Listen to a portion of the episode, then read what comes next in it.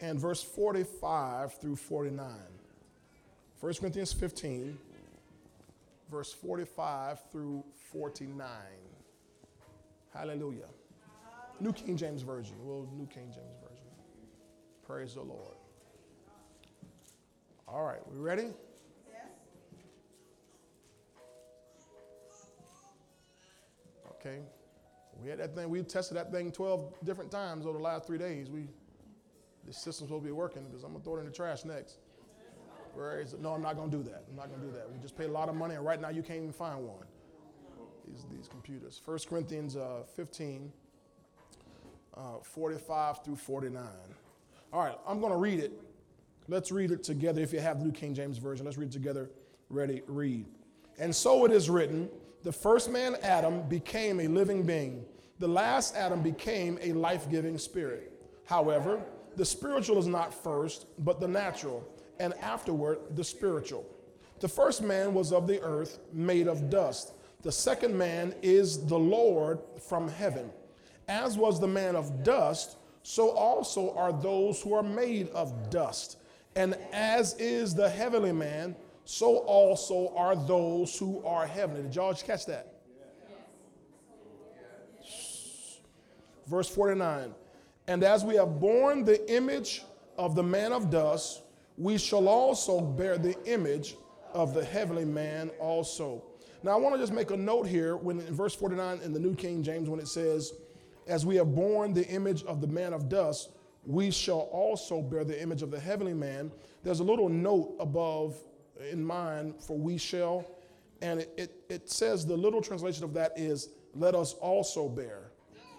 And I'll show you a couple of translations, that, or maybe one, that will read it that way, that'll correct that and say, not we shall also, but let us also, in other words, right now, bear the image of the heavenly man. Tonight I want to talk on the subject, uh, tap on the image. Tap on the image. Father, thank you tonight for the word. We receive it with thanksgiving. We take it to heart and we will apply it to our lives immediately. We declare it so in Jesus' name, amen and amen. Tap on the image. Tell your neighbor, tap on the image. Tap on the image.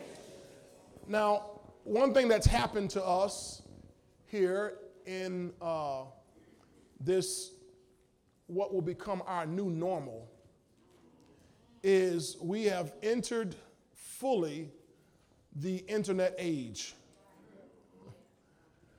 Uh, so many people were uh, struggling to enter and step over into this age. I don't really know about the internet too much. I don't really know about computers too much. I don't, you know, I got this smartphone, but I just make phone calls, receive phone calls, I send texts. I might check on YouTube every once in a while, but for the most part, I'm just trying to Uh, you know, make a phone call. I could really be satisfied with a flip phone, but my daughter told me I needed this, this smartphone. Mom, right? Dad, need to upgrade your phone.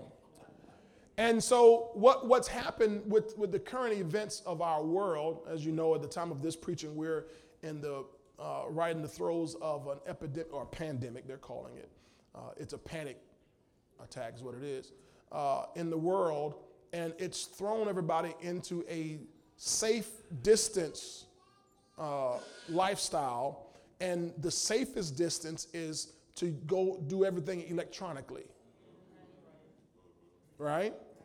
So all of our kids right now, they're on uh, a perpetual spring break. Uh, I have news for you parents, and you're you're hoping that April sixteenth they're going back to school. I have news for you. They're not going back to school. Let me just let me just prepare you ahead of time. They're not. They may not be telling you this, but I'm just I'm just gonna give you a heads up. They're not going back to school. Okay? This school year is awash. They already know it. Okay, the people inside are telling us it's not happening. Okay. Uh, so kids are doing everything online. How many of you, you are working uh, somewhere in a corporate office, but now you've been sent home to work? All right? And you're able to do that because you are able to log on using your computer, uh, your laptop, your Mac, whatever you have, and you are able to log on and, and do your work remotely. I have news for you. C F Os, C E Os, C O Os are having meetings as we speak. and they're saying if we can afford to send people home and let them let them go home and work, and we're paying five million dollars a year for rent on this uh, this building, and we're paying you know uh, seventeen hundred dollars uh, a month for water, and we're paying you know forty five hundred dollars a month for lights. We can save that money and send everybody home, send most of them home anyway, and have only essential people, and force everybody to work online, telecommuting. There will only be certain fields that will not be switching fully. Uh, child care, for example, you got to have you know people uh, around your, your babies, so you need uh, this to happen. But for the most part, we, we've shifted into a, a, a computer age. What's what's jostling the church right now is because uh, most churches are in America, whether they were forced or they just went early. I'll be nice. They went early into this internet-only uh, way of ministering to people. Everybody say, be nice, Pastor, be nice. So they're ministering to people electronically. And so there's a there's a common phrase, if you've been uh, immersed in the electronic age for some time, or if you're new to it, there's a phrase that you're going to hear repeated or see repeatedly: tap on the image. Especially if you have uh, you're a smartphone kind of person, or you're an iPad or a tablet kind of person, uh, or you visit someone's website, uh, they tell you tap on the image. You want to go a little further, they'll give you something on the on the main screen, and if you want to explore and find out more, tap on the image. Right, right, right. Come on. So that's my subject tonight: tap on the image. But I want to deal with a different image. Now, what's happening is, throughout our world, people are uh, afraid right now. People are panicking. Our, our world economy is being rocked right now because of this global pandemic that's happening, and people don't know what to do. And the thing about this, what that we're in now, is where it's whereas with a hurricane or some sort of regional crisis, you can you can escape it. You can go somewhere. But with this, where do you go?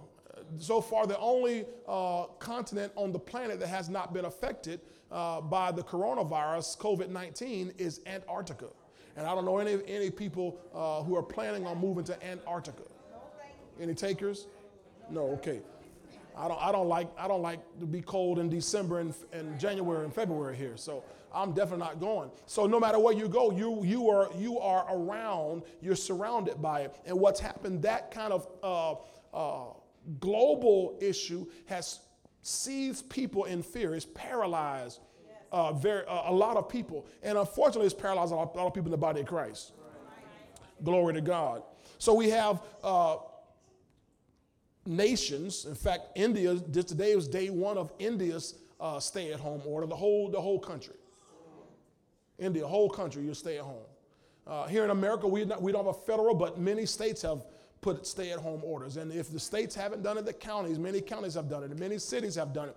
It's a stay-at-home. It's a shelter-in-place. And and as as much as our civil rights might be being violated, be nice, Pastor. As much as our civil rights might be being violated, they say it's for the common good. I'm not angry with them because they're doing the best they can with the little that, that they have. I understand. They're doing what in their mind is in the best interest of the whole people. Even when they're um, they're trying to get churches to shut down, I understand what they're trying to do. It's just they don't they don't understand how much they need us. Right. They don't understand that we are as and more essential than the hospital and the doctor's office and the gas station. We're certainly more essential than the local marijuana dispensary who gets to stay open. Come on back, Pastor. Come on back. The marijuana dispensary gets to stay open because people need.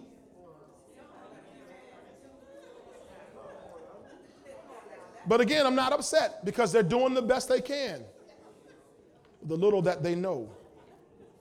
But my concern is that if you and I aren't careful in the body of Christ, it's it's evident. I mean, you can, even the churches that are open, the, the, their, their numbers are drastically reduced, not because we're not having church, but because people, even believers in the body of Christ, they have many, many of them been seized by the same panic, by the same fear.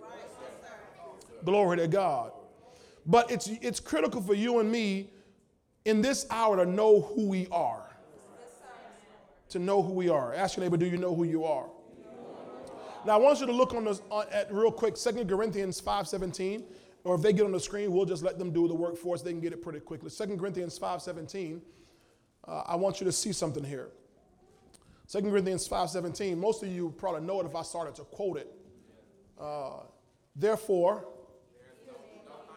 no, come on, y'all try it.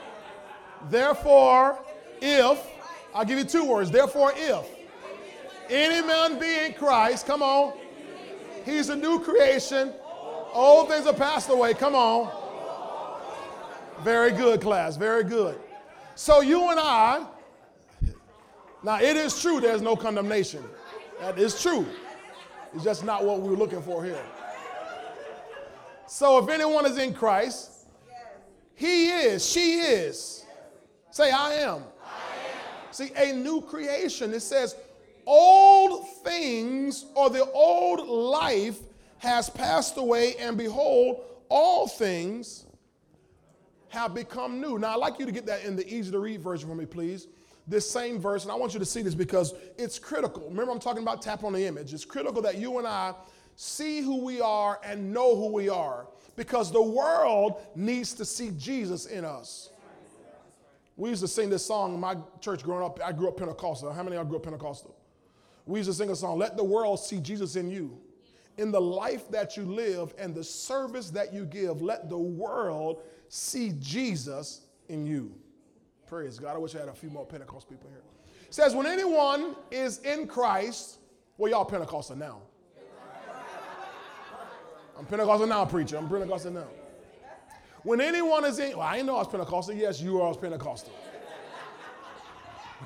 When anyone is, is, is in Christ, it is a whole new world. A whole new world. That's all I know about that song. It's all the words I know. Ironically, that song was sung at my wedding. My pastor came and I got married. Uh, Peggy, some of y'all know Peggy. Uh, she sang that song at our wedding for us. That's all bar I know. A whole new world. Mm-hmm, mm-hmm, mm-hmm. So it says, when you're in Christ, it is a whole new world. I say a whole new world. Whole new world. It says the old things, the old you is gone suddenly. Everything is new. Everything is new. So even the image, the I want you to understand, the inner you is new. We used to, you know, I remember Prashera growing up, you know, we'd be in church and they would say, you know, you get saved, looked at my hands and my hands looked new. Looked at my feet and my feet did too. They used to say that, right? But when I got saved, I looked at my hands and my hands the same, looked at my feet and my feet were exactly the same. Everything is exactly the same. See, it's inside that you become new. And if you keep working with it, if you would do Romans twelve two and be transformed by the renewing of your mind, what has happened inside will begin to show up on the outside of you. So many times people get saved and they they're, they're, they're, they love God. They, they're trying to do it, you know, God's way, but they still struggling with something. Y'all is honest on this side. Ain't, this side ain't sinner. You, you're struggling with something, right? Well, why? Because your spirit got saved, but you still got to get this inward man, this, this, this soul, my, your mind renewed to the things of God. Now, it's wonderful. I know people in church, uh, church folk, if you allow that phrase, who they've done a lot of that. You know, I was, I got saved and I, I quit smoking, praise the Lord. I got saved and I quit drinking, praise the Lord. I got saved, saved and I quit, I quit cheating. I got saved and I stopped doing this and I stopped doing that. And they've done that work to get that difference on the inside. But what they miss, those some of those same folk right now will not step foot out their house.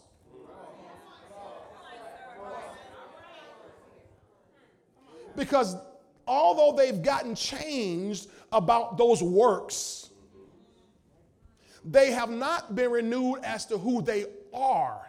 They've changed what they do, but don't understand who they are. And one of the things that to me is most important for you and me is to understand who we are. Because if we understand who we are, that changes what we do. Y'all, y'all didn't catch that. A lot of people focus on changing what they do without changing who they are. You understand that? All right. So if any man be in Christ, he's a new creature. Or it says here, it's a whole new world. It says a whole new world. It says old things are gone. Suddenly everything is new. All right. So it's important for me then that we begin to understand spiritual realities. Yes. All right. New creation realities or spiritual realities. I taught on spiritual reality uh, sometime last year. I think it was. Remember I taught on understanding spiritual realities? Praise the Lord. Here's, here's a spiritual reality I want to make sure uh, I know and I need to know in this season. I'm no ordinary man.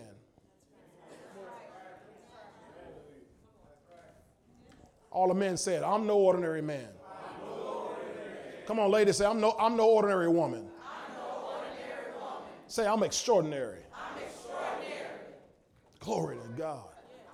Now, now, that's not a common refrain in the body of Christ. Because in the body of Christ, they're still saying, I'm just a nobody. Trying to tell everybody about somebody who can save anybody. I'm just a nobody. Or you hear them say, I'm just an old sinner saved by grace. See, that's people who have a religious mindset and understanding of who they are and don't understand you're not just a nobody. You're not, you know, there are people who, they get into sin. You get in, you know, see, y'all know sin, remember sin? I know y'all don't do it, but remember sin? You get in, people get into sin and mess up. They say, well, I'm just a man. Wait, what happened to a whole new world?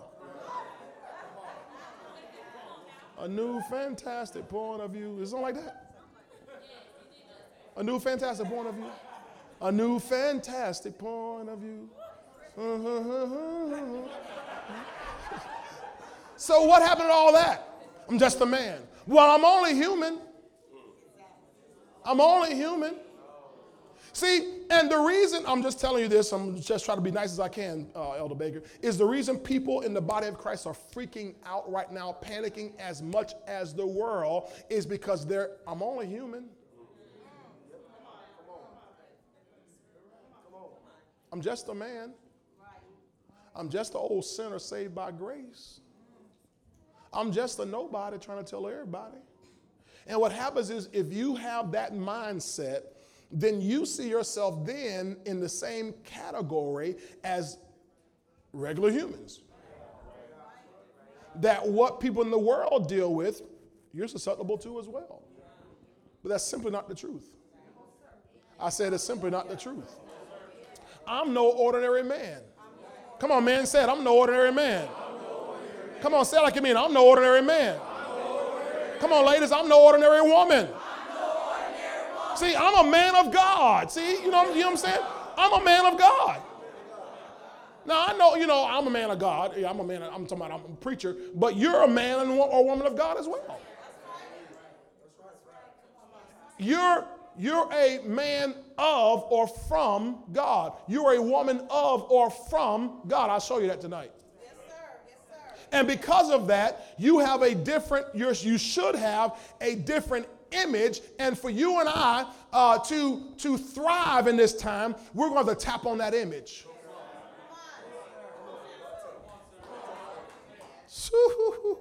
Open your Bibles to, go, uh, or they got to put on the screen. We're going to amplify it for sake of time. Colossians chapter one, twenty-eight through twenty-nine, two verses. I want to show it on Amplified real quick for sake of time here. Colossians one, twenty-eight and uh, twenty-nine. Hallelujah. Thank you, Lord. It says here, uh, him we preach, this him is Jesus, right? Yes. Him we preach and proclaim, warning and admonishing everyone and instructing everyone in all wisdom, comprehensive insight into the ways and purposes of God, that we may present every person mature, full-grown, fully initiated. Y'all know about initiations, don't you? Some of y'all used to be in them little things, them little groups, them little clubs or whatever. Even if you weren't in no frat, sorority, and the Masons, you were you was in the little, you know, backyard club, right? Yes, sir. Everybody had a little club in the backyard. No girls allowed and all that kind of stuff. Okay, fully initiated, complete and perfect in Christ, the Anointed One. Verse twenty-nine, please. For this I labor unto weariness, striving with all the superhuman energy which he so mightily enkindles and works within me. I don't know if y'all caught that. Striving with all the superhuman energy. I'll let that sink in. Y'all still pondering. I'm laboring, working with all the superhuman energy. I'm no ordinary man. Superhuman energy is kindled and working within me. How many children of God do I have in here? If you are, you have his D N A. So you have superhuman energy.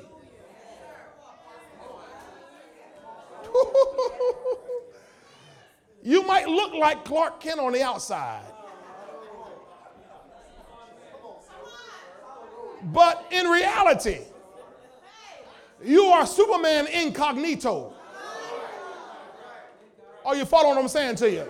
So you have superhuman energy that is kindled and working within you. Y'all got it? Let's go another place here. First Thessalonians chapter two, verse thirteen. First Thessalonians two, verse thirteen. How many of y'all are hearing the word of God tonight? I mean, you're really hearing it and you're listening to it. How many of you are going to put it into practice tonight? All right, let me show you what's happening because you're doing that. First Thessalonians chapter two, verse thirteen, one of my favorite scriptures here. Watch this. It says, and we also especially thank God continually for this. This what? That when you received the message of God, which you heard from us, you welcomed it. Not as the word of mere men. Every time you heard Pastor John preach, you weren't thinking, that's just a mere man, just talking. But as it truly is, come on, the word of God, which is effectually at work in you who believe. Watch this.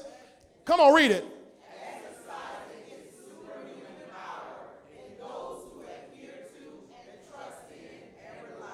So when you trust in, adhere to, and rely on the word, it exercises superhuman power in you. Everybody say, I'm superhuman. Are you seeing this here? Yes. Glory to God. Well, I don't know what, it seemed like I remember some superhero, I don't remember what, who it was, but they used to tap on the little, what was it, Flash? Or one of those, they used to tap on their chest or something like that. Ultraman, Iron Man, one of them? Who? Y'all don't know. Y'all just thinking. I don't know either. This is all right. We, a long time ago. Iron Man, whoever. But they, they would tap on. Well, I can tell you, I can give an example, a modern day example. You probably don't know, but um, the uh, Wildcrats. Somebody, if you don't have small kids, you probably don't know about the Wildcrats. The Wildcrats, I learned about the Wildcrats from my kids. Jonathan especially watched the Wildcrats, and the Wildcrats, they would tap on the little image of, you know, if they wanted to transform into a bird, they had to tap on the image. If you want to transform and flow in God's power, you got to tap on that superhuman power that's on the inside of you. Tell your neighbor, tap on the image. Are you getting this tonight? Now, now, what's happening around us? Some of you may have encountered this already. If you haven't, uh, you probably will. Is that people are mad that you're in church. Yes.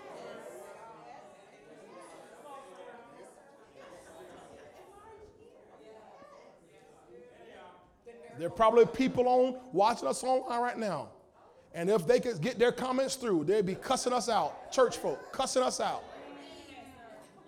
How y'all having church? That's, that's irresponsible. You're not exercising abundance of caution. If I'd heard that phrase one more time, I thought I was going to throw up. Everybody exercises abundance of caution.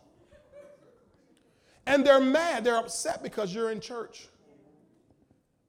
Because they say they're upset because it's you're not doing what's best for the uh, overall good.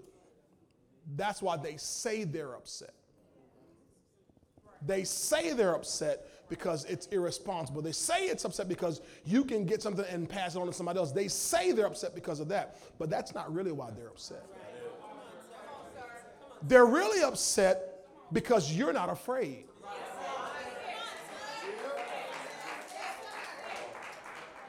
They're really upset because they're in fear. Put First John four eighteen, I think it is on the screen. First John um, four eighteen. There is no fear in love, but perfect love. But watch this next line. Because fear involves, or, New, or King James says, fear has torment. So when people are in fear and panic, they're being tormented. They can't sleep. If they do go to the store, they...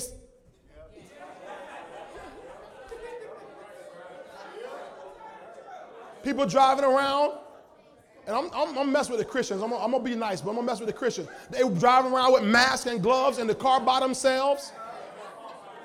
At home with a mask by themselves. What, you going to infect yourself? Just newsflash, check the C D C. You know, you ever heard of Center for Disease Control?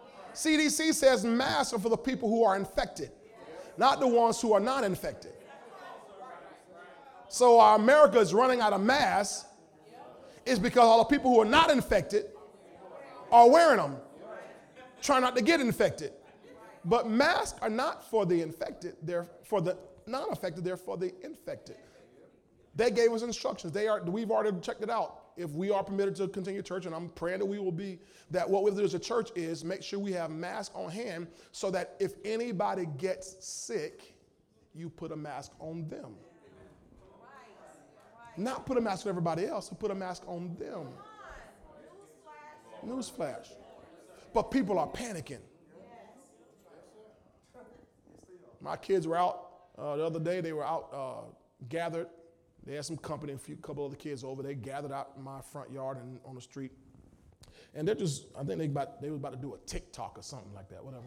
I know TikTok, some kind of stupid thing. And and somebody walking by, six feet.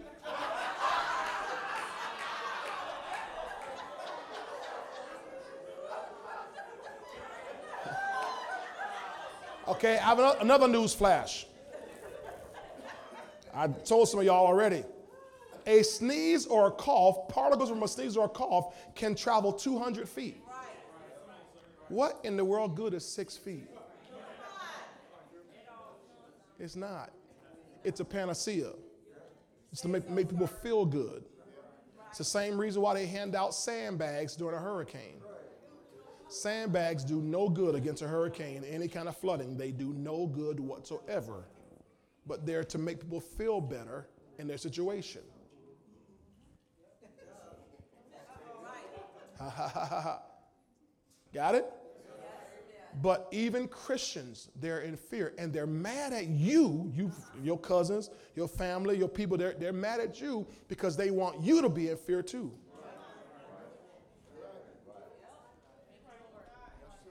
But Second Timothy one seven says, God has not given us a spirit of fear. You want me to take something I don't, I don't have. He didn't give me, he didn't give me fear. You, didn't, you missed what I said. You want me to be something that he didn't give me. He didn't give me fear. Now, if he'd give me fear, okay, I, I'd have fear. But God has not given us a spirit of fear. But what? Power, come on. love, and what else? A sound mind. So only only choices I can have is power, love, and a sound mind. Don't hate. Don't be mad. God did this to me. God did this to me. He gave me power, love, and a sound mind. No, you got to be cautious. You're not cautious. You're fearful because you're still going to Walmart. So you're not really cautious. You're still going to Walmart or around around eight hundred people. So let's let's calm down. Right? So I, I, I don't have a fear image to tap on. I have a superhuman image to tap on. I have a God image to tap on. My, my iPad only has one icon on it. You understand what I'm saying? There's only, only, thing, only one thing I can tap on is power, love, and a sound mind. So I, I'm sorry, I can't join your fear party. I pray for you, and we're going to pray for them tonight. We're going to pray for them tonight. We are, because we're not picking on them. You know, when when when when uh, Gideon was getting ready to go against the Uh, Midianites and so forth, thirty-two thousand. First thing God told them to do was ask everybody who's afraid to just go on home. Right, right, right. You know how many went home? twenty-two thousand. Yeah, right. Out of the thirty-two thousand, twenty-two thousand went home just because they was afraid. But Gideon didn't pick on them. He didn't, you know, all right, praise God. We're going to all get the victory. We're going to all get the victory. So we're going to all get the victory. Praise the Lord.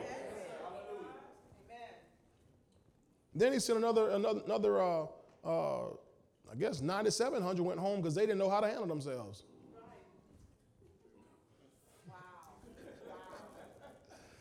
All right, let me keep going here.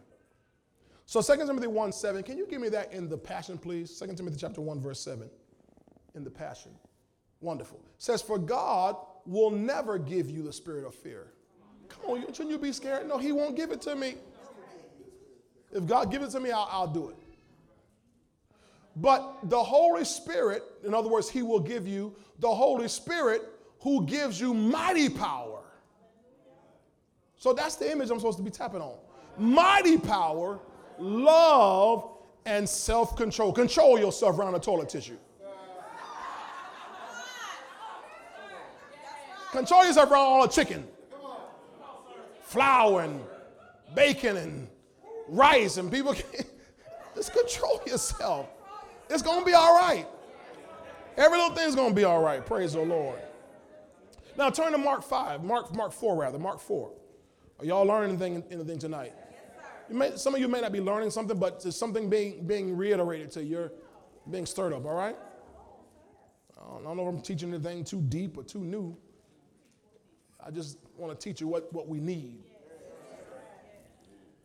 To, to strengthen the troops. Amen. Whether you're here or online, I want to make sure everybody's strengthened. Because even if you stay home, you're going to still have to use your faith. You're going to still have to use your faith, because the devil will tell you that he's going to come creeping in your window at night. He's going to tell you you're running your air conditioner, and your air conditioner is sucking in the virus. Your air conditioner is sucking in the virus inside and pumping it through your house. He'll tell you all kind of stuff. So you don't, you don't get away from it just because you stay home. Okay, maybe I'm by myself. The devil ever told you anything crazy like that?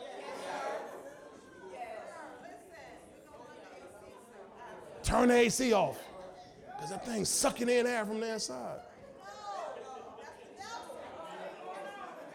I was talking to the to the uh, the guy who does uh, the church A C. He was here yesterday, and he he does my system. And a few months ago, I had him install this uh, U V light system in my uh, uh, attic, attached it to the to the air conditioner, because it kills particles. And you know, my wife and uh, one of our uh, daughters has they deal with these allergies, so we try to make sure we kill those particles so at nighttime they can sleep and not, and wake up and not be all stuffed up. You know what I'm saying? So we had them install this a few months ago.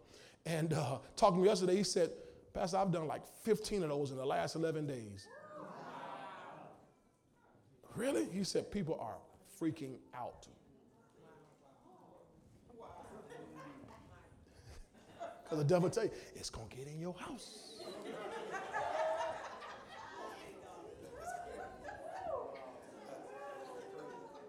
That's why people bought all the Lysol and everything. They, they Lysol it every day. It's just you.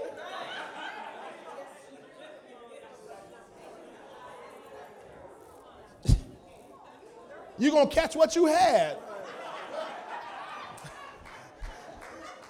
Y'all, y'all got me. I'm not picking on them. I'm just, yes, I am. But I'm, I'm, trying, I'm trying to be nice. I just, I just want to make sure we understand how powerful fear is. And God has not given us that. He's given us power and love and a sound mind. And you and I have the ability to tap on that image. You got it? In Mark four, are you there? Mark four, I'm going to begin reading verses thirty-five through forty-one. And I want to read that in the King James Version. Hopefully you have that up for me. Thank you very much. It says, "And the same day when the even was come, their evening was come, he, Jesus, saith unto them, his disciples, let us pass over to the other side." They're going to get in the boat and cross to the other side. He's just finished a big revival, big, big meeting, and they're going to go to the other side and get apart. And it says, "And when they had sent away the multitude, they took him even as he was in the ship. And there were also with him other little ships." Everybody say other little ships. So he's in a big ship, or he's in what we would also call the leadership. He's the leader. So he's the leadership, parents. And there are other little ships that are falling behind. Pastors, are you watching? Pastors, you're listening. There's leadership. And all the other little ships are watching how you handle what's about to happen. "And there arose a great storm of wind, and the waves beat into the ship, so that it was now full." They're, they're in trouble.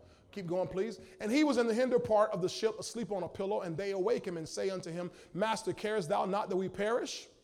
Keep going, please. "And he arose and rebuked the wind and said unto the sea, Peace, be still. And the wind ceased." Now remember, there was a great storm, but now it says there was a great calm.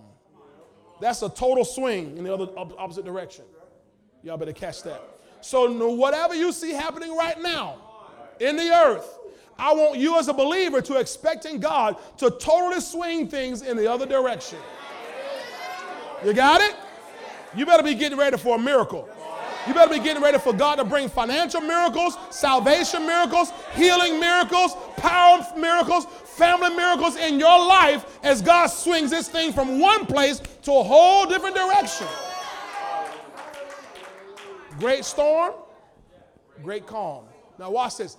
"And he said to them," he's not going to let them off the hook so easy, Jonathan. "And he said to them, Why are you so fearful? How is it that you have what? No faith." Notice it says they were fearful. Fearful. They have no faith. So I want you to imagine your soul as a container. If your soul uh, as a container, if it's fearful, there can be no faith. But if you are faithful, come on, saints, you can have no fear. Your Bible says a faithful man will abound with blessings. The word says, "Be thou faithful unto death, and you'll receive a crown of life." Are y'all hearing this? Jesus said, "When the Son of Man comes, will he find faith in the earth?" Will he find faith in your earth? When he comes checking you out, because that's what the Lord's doing right now. I guarantee you, he's checking out his people, and he's looking for faith in the earth. Will he find you faithful, or is he finding people fearful? He said, "How is it that you are fearful? Or why are you so fearful? How is it that you have no faith?" Why would he ask them why, why you have no faith? First of all, they've been in a meeting with him all of chapter four. You see him teaching on the, the four grounds and teaching on how the kingdom of God operates and everything. He's been teaching on faith for three days. Right. Right. And demonstrating faith. Yes. Yes. So now they get into a storm. Uh-huh. I better come over here. Now I'm going to talk to the camera. Camera two. He been, they've been teaching them on faith. They've been in a faith meeting for three days. Now when a storm comes, he said, how is that you have no faith? Now I'm making sure the preachers hear me. Because you've been preaching on this stuff for five years, ten years, twenty years, thirty years. But when the storm comes, how is it that you have no faith? To all the members all over the world, you've been hearing this, singing about faith. We come this far by faith, leaning on the Lord. But when the storm actually hits, how is it that you have no faith? You know why? You're fearful. So what's happening is you were around the teaching of the word, but you weren't receiving the teaching of the word. It was head knowledge to you, but did not become uh, deeply planted in your heart. Remember we read uh, from the scripture about in Second Thessalonians, uh, I think First Thessalonians five thirteen, about um, those uh, when the when you trust in, adhere to, rely on the word, it exercises superhuman power in you. So you can hear the word all the time, but not really trust in it, rely on it, adhere to it, and there'll be no superhuman power. So when, when the storm hits, and guess what, ladies and gentlemen, you're going to have storms. Whether it's a global storm, a national storm, a local storm, or your personal storm, you're going to have a storm.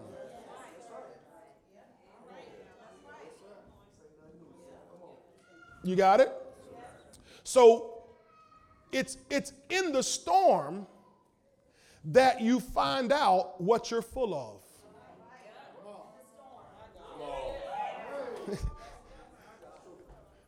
What's in you?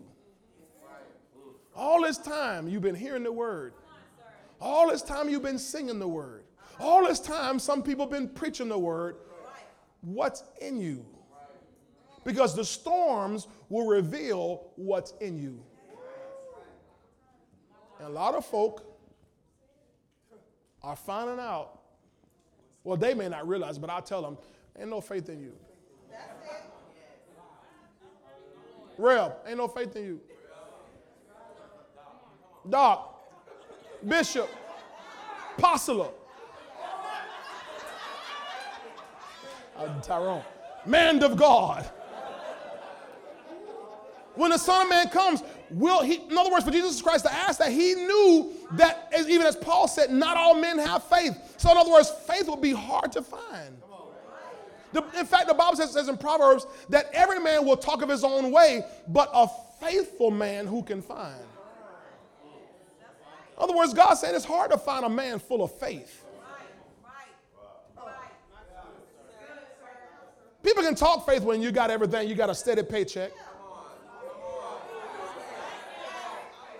Cupboard's full, everything's wonderful, but let let a let a let a symptom hit your body. Let hell rock your marriage. Then let's see what you're working with. Ask your neighbor what you're working with. What you're working with. So fear and faith are diametrically opposed to each other. They cannot coexist, nor can they cooperate. Fear and faith cannot coexist, nor can they cooperate. Brother Kenneth Copeland said this years ago, and it's repeated throughout the church, that fear tolerated is faith contaminated. Fear tolerated is faith contaminated. And if you let something foreign get in your faith, you might as well throw it out. Or you got to go take it through some cleansing process. You ever, you ever seen people, uh, some of y'all may remember, people used to put sugar in people's gas tank. Some of y'all laughing like you've done it before. I don't know. I heard some squilly laughs right there. Let's. That wasn't me, Pastor. That wasn't me. Y'all slashing tires too. Oh, Lord. See, once you contaminate it, you gotta now you gotta go and empty it completely out and put something new in there. You got it? So they cannot coexist, nor can they cooperate. Now, Second Corinthians three eighteen, Amplified. Second Corinthians three eighteen, Amplified. I'm moving right along, aren't I? It says, and all of us with as with unveiled face, because we continued to behold in the word of God as in a mirror the glory of the Lord, are constantly being transfigured or transformed into his very own image. Now, this is us looking into his word, in his word, into his glory. That's why this is the Facebook that we need the most right here. Put your face in this book. Got it? He says, when we do that, we are constantly being transfigured. I know for my life, I've been saved thirty years, but it wasn't until uh, almost twenty years ago that I started really digging in this book. And it was then that, okay, my life started really to be transformed. Because I, before then, I was still, you know, that's my testimony. But into his very own image, in ever-increasing splendor, and from one degree of glory to another. For this comes from the Lord who is the Spirit. So notice again, the more we stare into this, we are being transfigured or transformed into this wonderful, glorious image. So what's happening is, y'all remember uh, uh, Jacob, when Jacob, God was about to prosper Jacob, he gave Jacob a dream, and he told Jacob to take uh, certain of the animals, the goats and, and the sheep and so forth, and make them uh, stand in front of this this this uh, uh, trial, and and those who looked at this thing with that that rod, they would develop certain streaks and things like, y'all remember that? Yes, sir. So in other words, uh, they became, or what what they stared at changed their physiological makeup. So when you and I stare into this word of God, it'll change our even our physiological makeup. So whereas before I was still susceptible to sickness and disease that could that could kill me. Now, if a disease or sickness or germ or virus comes upon me, I can still ward it off. Because I don't want to sit here and make you think, okay, you're never going to catch a cold. You're never going to catch. I'm, I'm not. I'm not. I'm not. I'm not trying to make you think that. Now, I believe there's a place you can get to, but the common Christian rarely hits that place. But what I'm saying is, even even if you should come down with a cold, you can come up with health. Come down with a virus, you can come up with victory. You understand what I'm saying to you? All right. So that that's that's how you and I live. Glory to God. Now, so the more I look into this word, it gives me a picture of what my life is supposed to be and tells me how to get there. The word of God tells me who I am, what I have, and what I can do. The word of God tells me who I am, what I have, and what I can do. Glory to God. I'll say it again. It tells me who I am, what I have. I'm glad I found out I have something. When I found in the Word of God, man, I have, I have, I have a lot, man. I was living way beneath my privilege, way I was living substandard. What I have and what I can do. In other words, the Word of God will teach me what manner of man I am. What manner of woman you are. Praise God. Now go to James chapter one, verse twenty-one through twenty-five in the King James very quickly, please. James chapter one, twenty-one through twenty-five. Glory to God. Glory to God. Everybody's still tracking me, right? We're on the same page. Are you getting a bigger picture of who you are? I'm no ordinary man. I'm not your, I'm not your ordinary Joe Blow. I'm unusual. I'm uncommon. Whatever God has called clean, don't, don't you go calling it common. And I'm already clean through the word he spoke to me. So because I've already been cleansed, I am uncommon. I'm extraordinary. Hallelujah. Now it says here, wherefore lay apart all filthiness and f- superfluity, that means extra, of naughtiness, and receive with meekness the engrafted word, that means this word that becomes part of you. Engraft means to join together.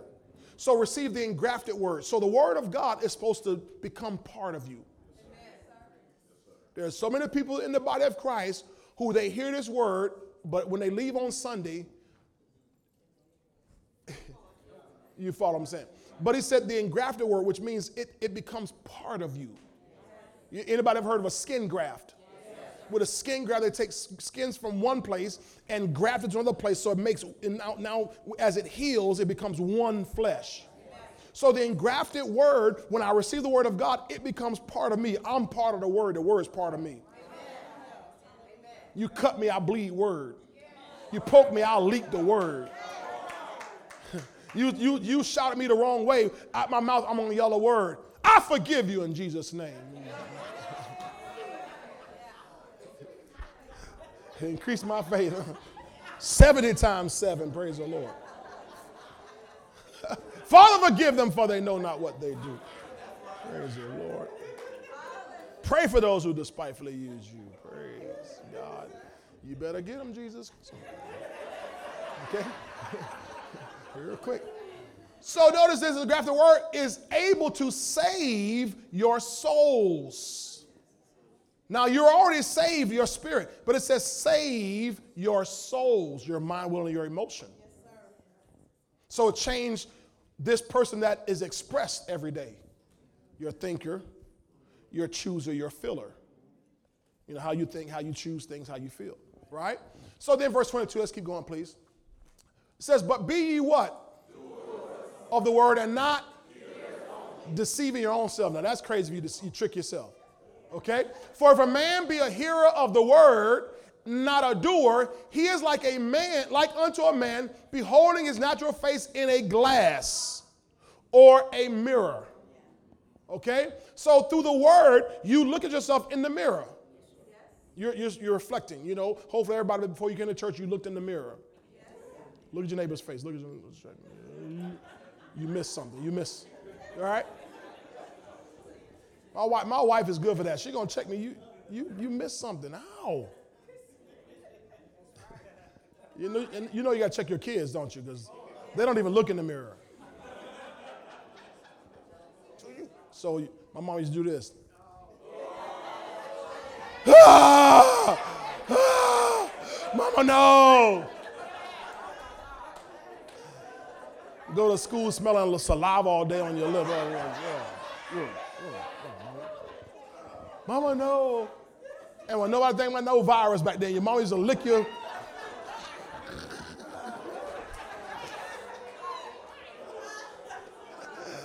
For he, he beholdeth himself and goeth his way, and straightway forgetteth what manner of man he was. He forgets what manner of man he was. Now, in other words, he looked into the mirror, saw something, but if he doesn't do it, he forgets what manner of man he was. So if he sees the word but does not apply the word right away, he forgets what manner of man he was. Now, remember we, read, we read, read in Mark four about the disciples on the boat? Jesus said, why is it that you're so fearful? How is it that you have no faith? I didn't go to the, to the last verse of that, where Jesus, the, the men said, what manner of man is this? That even the wind and the waves obey him. They, they asked, what manner of man is this? What kind of guy is this? Now, here we read that he says, when you look into the, into the law of liberty, into, into God's word, but you walk away and don't do it, don't apply it, you immediately forget what manner of man you are. So the, the word has the power to transform you and change you and cause you to now develop a new image. So what happens when believers are not living by the word, they go back out in the world, they go to work and somebody cuss them out. And they they forget what man of man they were. You almost did that. Okay, praise the Lord. People cut you off in traffic or they fight over a parking spot. They forget, you forget what man of man you were. Tell your neighbor, don't forget what man of man you are. Don't forget. Represent the kingdom. Represent the kingdom now. See, baby, I got to take this word and make it part of my life. I got it's got to be engrafted, engrafted. part of who I am. It's part of my makeup. It's woven into the fabric of my life. The word isn't a side note for me. It's how I live. I live by it. Every day. Glory to God. So I'm not going to walk away and forget what manner of man I am. Now, by the same token, the same way you people can, uh, not you, other people, they cuss somebody out because they forgot what manner of man they were. All of a sudden, when a crisis hits, they freak out because they forgot what manner of man they were. The disciples, when Jesus asked them, why are you so fearful? How is it that you have no faith? What he's saying is, you forgot what manner of men you were.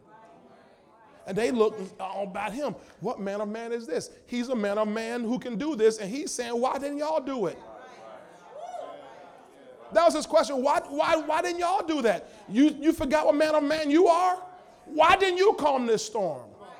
I was telling a group in prayer this morning. Uh, I was just reflecting as uh, Elder Baker was praying this morning. I was reflecting about, about that, that night Pastor Kim and I stood in this building, in these two buildings, and we stood against that Hurricane Irma and drove her out of this area. We stood. People had left town. Churches that shut down. Pastors left town. Where, where you where, where you went, Doc? I went, man. I left town. Man, we did, we couldn't leave town. This is our city. We ain't gonna let Irma come in there and destroy our city. The devil. So we stood all night against this this that doggone demonic force of nature. We stood and we kept commanding her, shut up. Irma, I told you, shut up. She'd howl, woo, woo, woo. Doors was rattling. We had them old windows still, them windows was rattling. My wife and I just get up, we walk out, I walk out on that front porch. Irma, I told you to shut up and get out of here. You, you ain't, we ain't sleeping all night, you ain't got time to sleep. There's a storm trying to tear my city up. We had the kids, the kids were sleeping. They were sleeping in the law office back here, but my wife and I didn't sleep. We were working.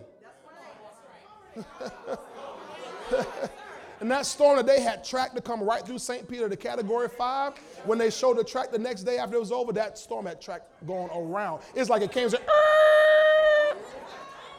Yeah, because we commanded it too. We knew what manner of men we were. And you are that man or man right now. That's the image that God has placed on the inside of every one of us. Are you hearing this tonight? Shout hallelujah one good time. Now let's finish this up here. So whoso looketh into the perfect law of liberty and continueth therein, he being not a forgetful hearer, but a doer of the work, this man shall be blessed in his deed. Now go to First Corinthians fifteen very quick, please. First Corinthians fifteen. Let's bring this to a halt. First Corinthians fifteen. Hallelujah. Hallelujah. Verse forty-five. And so it is written, the first man Adam became what? A living being. A living being. The last Adam became what? A life-giving spirit. Now, the first Adam was Adam, like we Adam, we know Adam and Eve. Yes. The last Adam was Jesus. Okay?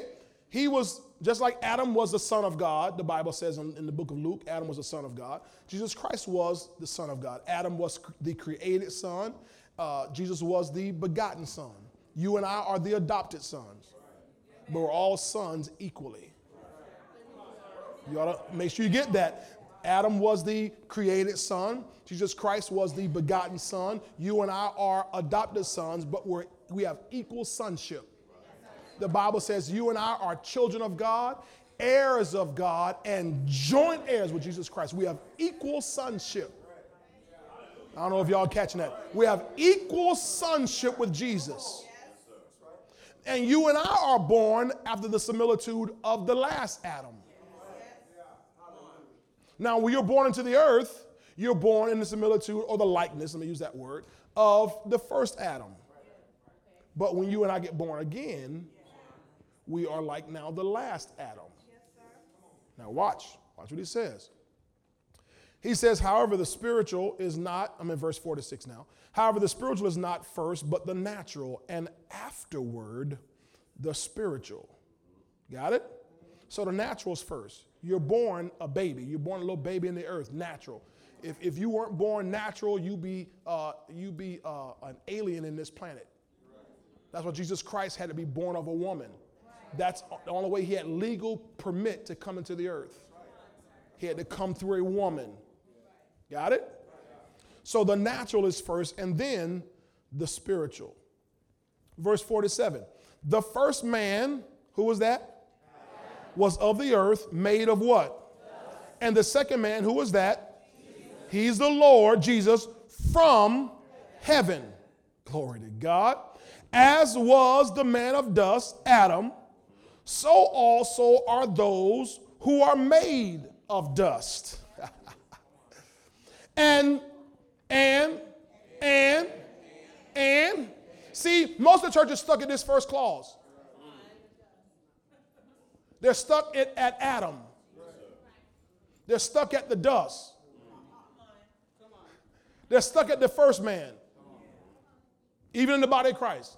Now, the, the world, they don't have a choice. They are natural. They, but the church people get saved, and they're still in their, in their image, first Adam image. But it says, and as is the heavenly man, so also are those who are heavenly. Eee, my God. Do y'all realize what Paul is saying right here? Yeah. The Spirit of God is saying to us. So we were, we were like Adam, like dust. But as is the heavenly man, so also are those who are heavenly. So he says, Jesus Christ is the heavenly man. We also are heavenly men.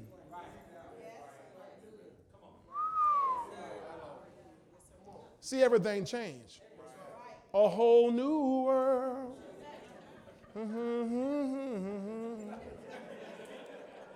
Are those who are heavenly. Now watch, verse forty-nine. And as we have borne the image of the man of dust, we shall also bear the image of the heavenly man. So we were born naturally with Adam's image. Uh, you were born with your daddy or your mama's image. That's what passed to you. That's why you come out and you look like your mother or your father or your mother and your father. Hopefully little enough of both, there ain't no argument. And no questions. Kind of look like the mailman. What's, you know, none of that shenanigans, right? So uh, you born the image of your of the earthly. Now watch. We shall also, we shall, the same, in other words, the same way.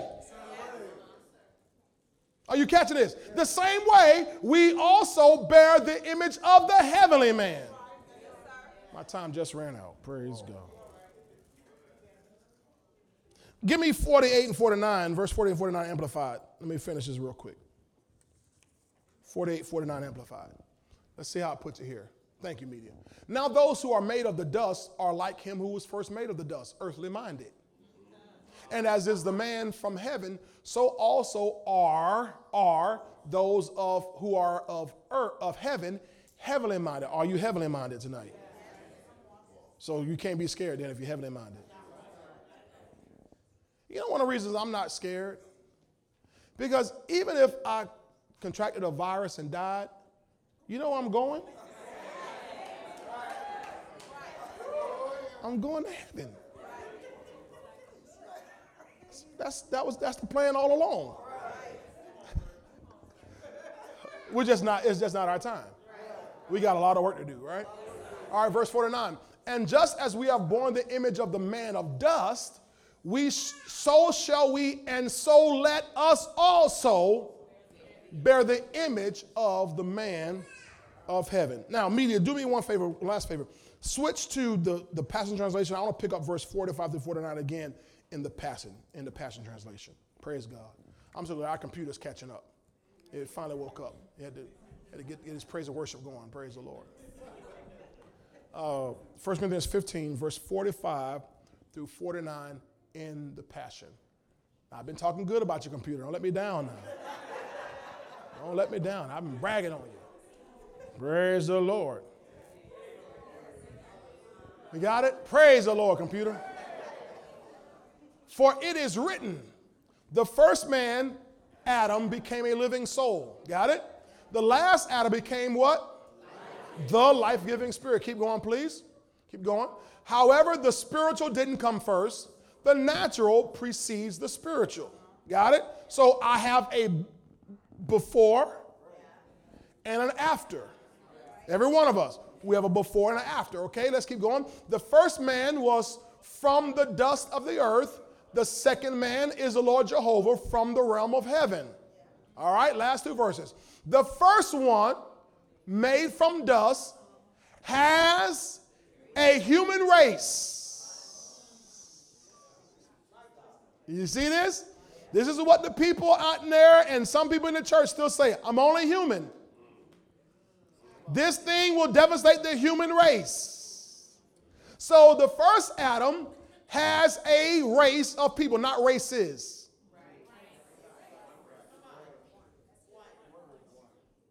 How many races? One. one. We only want a race. It might be different colors, but we only want a race. Amen. Has a race of people just like him who are also made from dust. But watch this.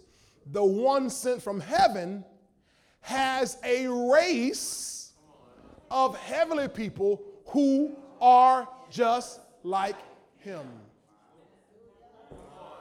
Good God Almighty.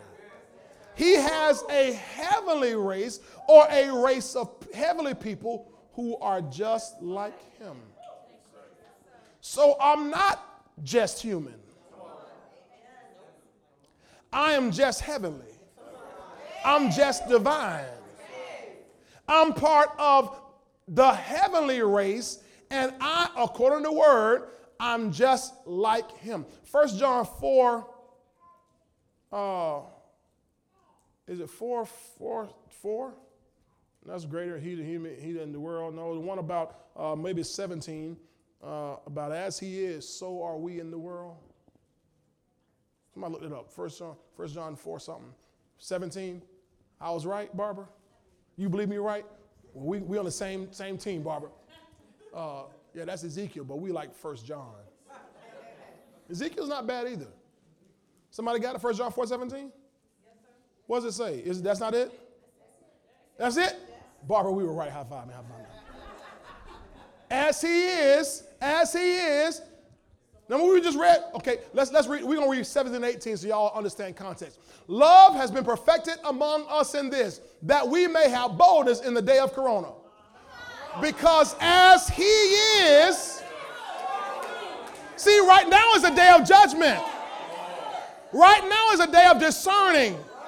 We're going to be able to tell real easy who got it and who ain't. This is a day of judgment. And but it says, because as he is, so are we in this world. Give me verse eighteen. Verse eighteen. There is no fear in love. But perfect love casts out fear, because fear involves torment. But he who fears has not been made perfect in love. I've been made perfect in love. I know who I am. I know who I am. Y'all got it? All right, now.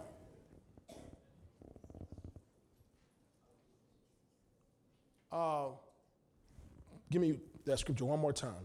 First Corinthians fifteen, forty-nine. We'll close. First Corinthians fifteen, forty-nine. The Passion. In the Passion, please. First Corinthians fifteen, forty-nine, Passion. I hope this has helped y'all tonight. See, I'm, I'm trying to load you up because at this point, I'm not sure the next time we're going to be together. I don't, I don't know. I, If, if, I, if I was a member of this church, I would have made sure I flooded this church tonight.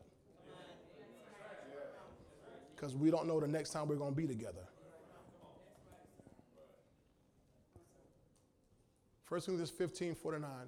Once we carried the likeness of the man of dust, but now let us carry. That's what they're telling people. Well, you catch this virus, you may not get sick, but you'll be a carrier. I am a carrier. You're right, I am a carrier. You know what I carry? The likeness of the man of heaven. Get on your feet. Come on, let's let's do something here. I'm a carrier. Everybody say, I'm a carrier. I am a carrier. I carry the likeness of the man of, of, of heaven. So because of that, I do not abide in fear, and I do not let fear abide in me. And let people get angry. Let them be upset. Now, we're, we're going to be respectful. If if if it is the case that we find, you know, that, that is, is we can't meet, we already have a strategic plan in place on how to uh, carry on and so forth. Uh, but uh, I'm not going to be home scared.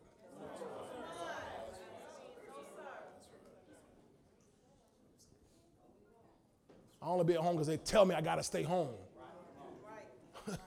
But I'm not going to be scared. See, I, I, I read a stat. I had, had my wife pull it. We were driving somewhere, uh, Sarasota, I think it was, Manatee. And uh, for my son's only baseball game this season, they canceled the season. And so we're heading there. And so I had my wife look it up. I said, Google and find out from me- medical science what, what medical science says about the effect of fear on the immune system. And she Googled it and found all kind of articles and, and data that showed that fear absolutely compromises your immune system. Thus, Job can say, the thing I feared the most has come on me, and that which I dreaded has happened to me, Job three twenty-five. So you and I cannot let fear be the image that we tap into. We tap into power, love, and a sound mind. We tap into that heavenly image so that, um, I'm a stretcher here, we become invincible.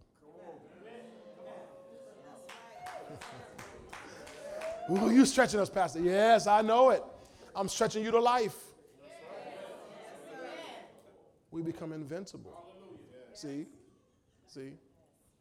See, I'm confident enough that if, if the mayor called and asked me, the governor or whoever called me, asked me, hey, with all that power you got, would you mind coming to this place and lay hands on all the, all the uh, coronavirus? Yes, I'll lay hands on them.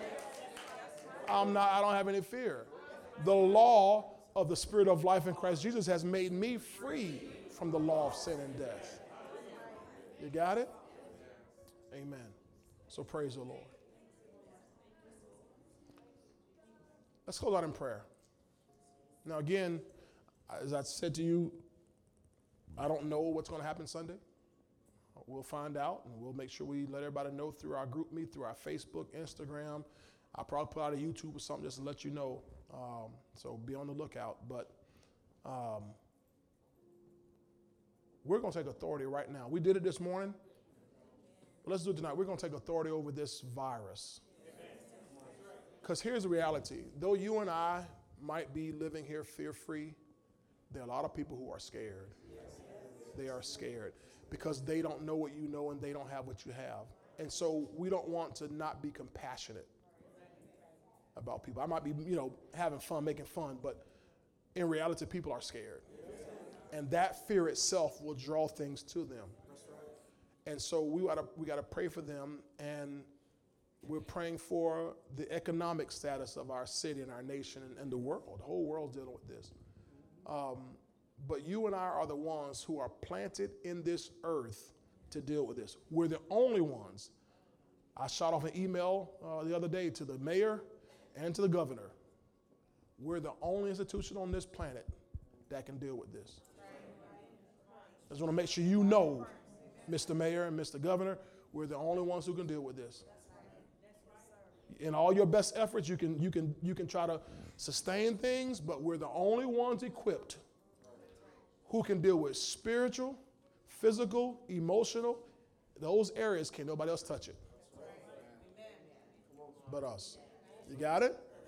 And so I want us tonight to use our authority. Now, I want you just right now, just you don't have to do this, but just I want you to tap into that image.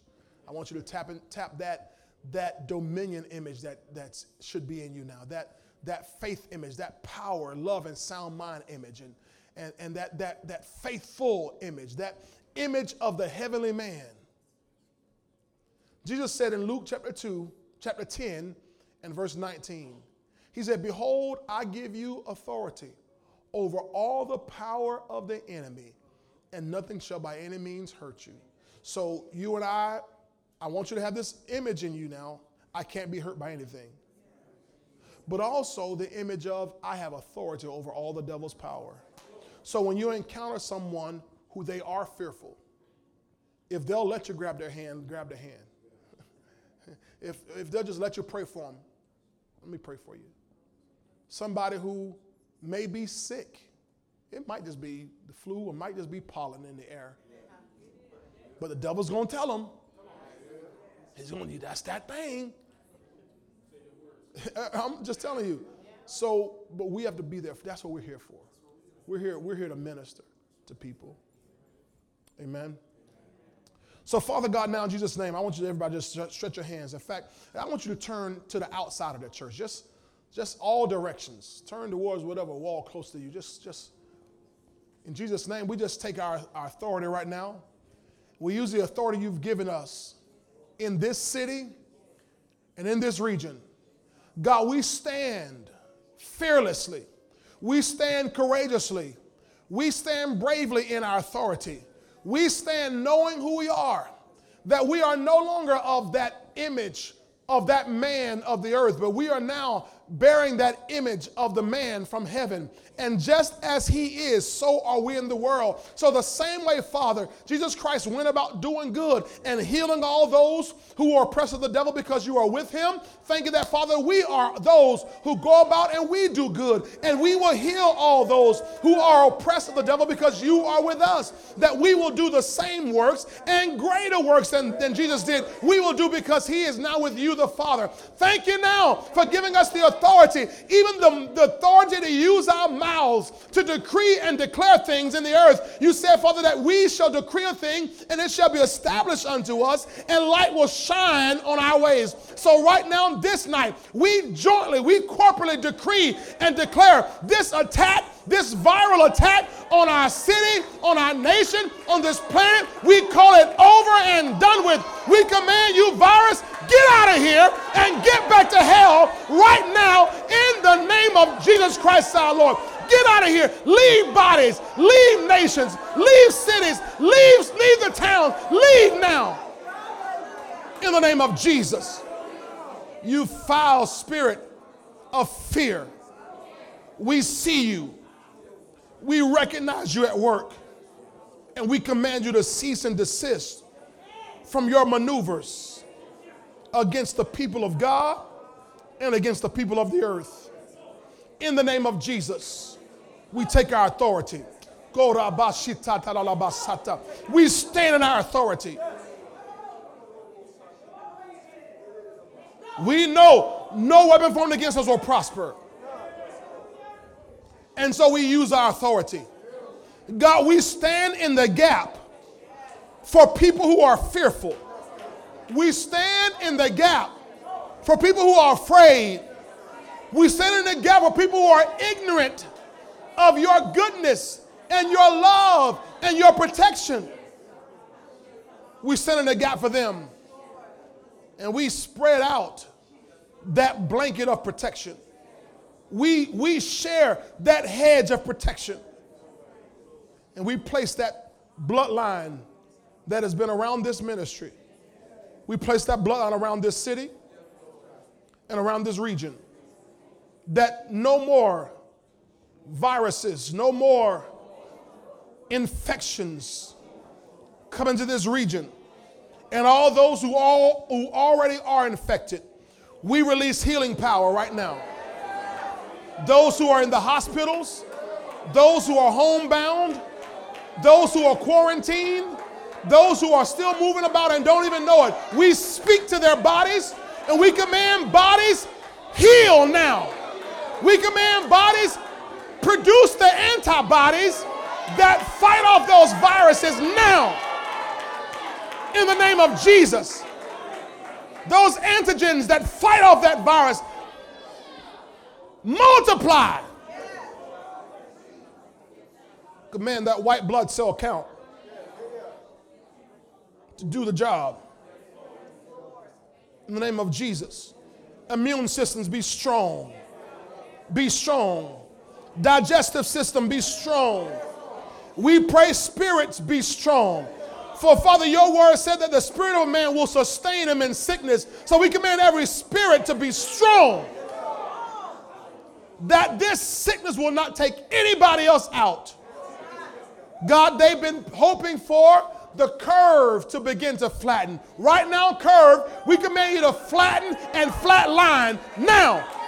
No more, de- no more deaths, no more infections. We command it to be so now. That it'll be not many days hence that America opens back up.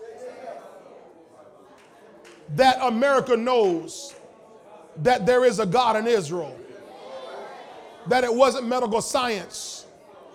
That it wasn't our shutdowns and our lockdowns, but it was the power of the living God that busted up all the devil's works.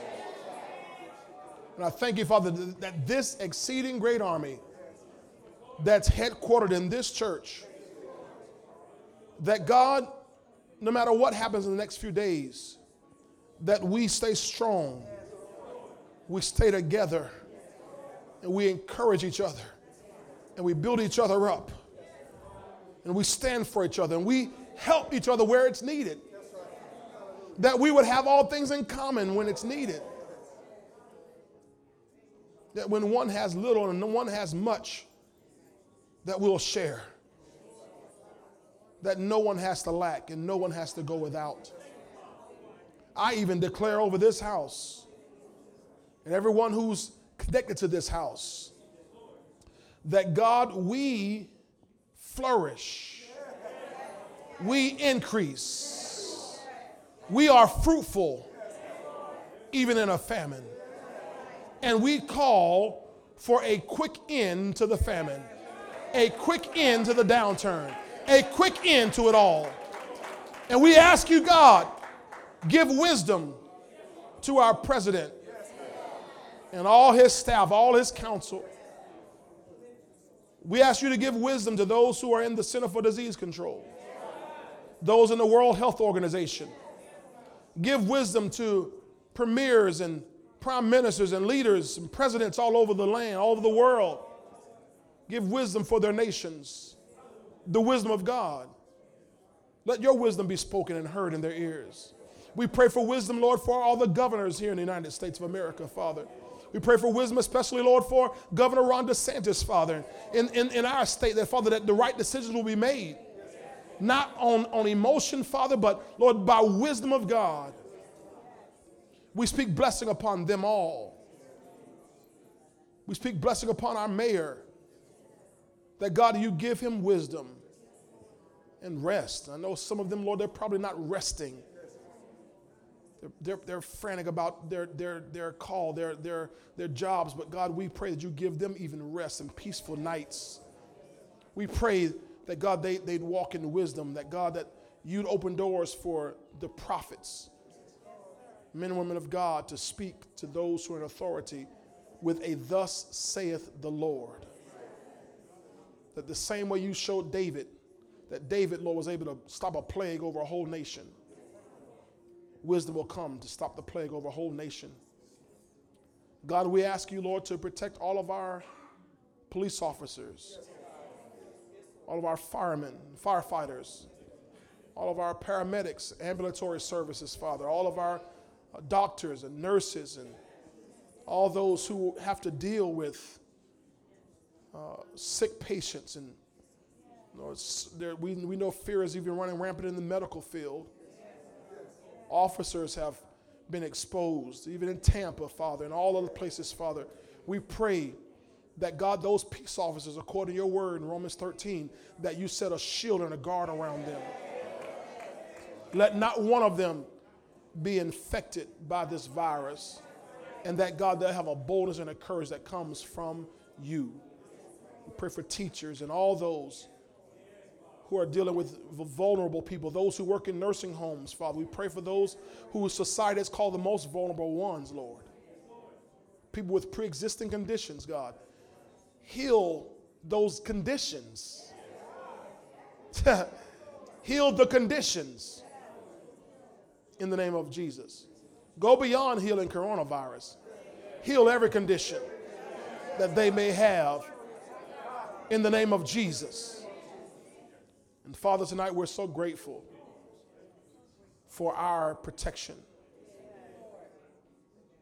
Thank you, Father, that no evil shall befall us. No plague will come near our dwelling. Thank you, Father, whether it's pestilence or darkness or arrows or whatever it is, it will not work against us. We're thankful for it. We can sleep at night, rise by day without fear.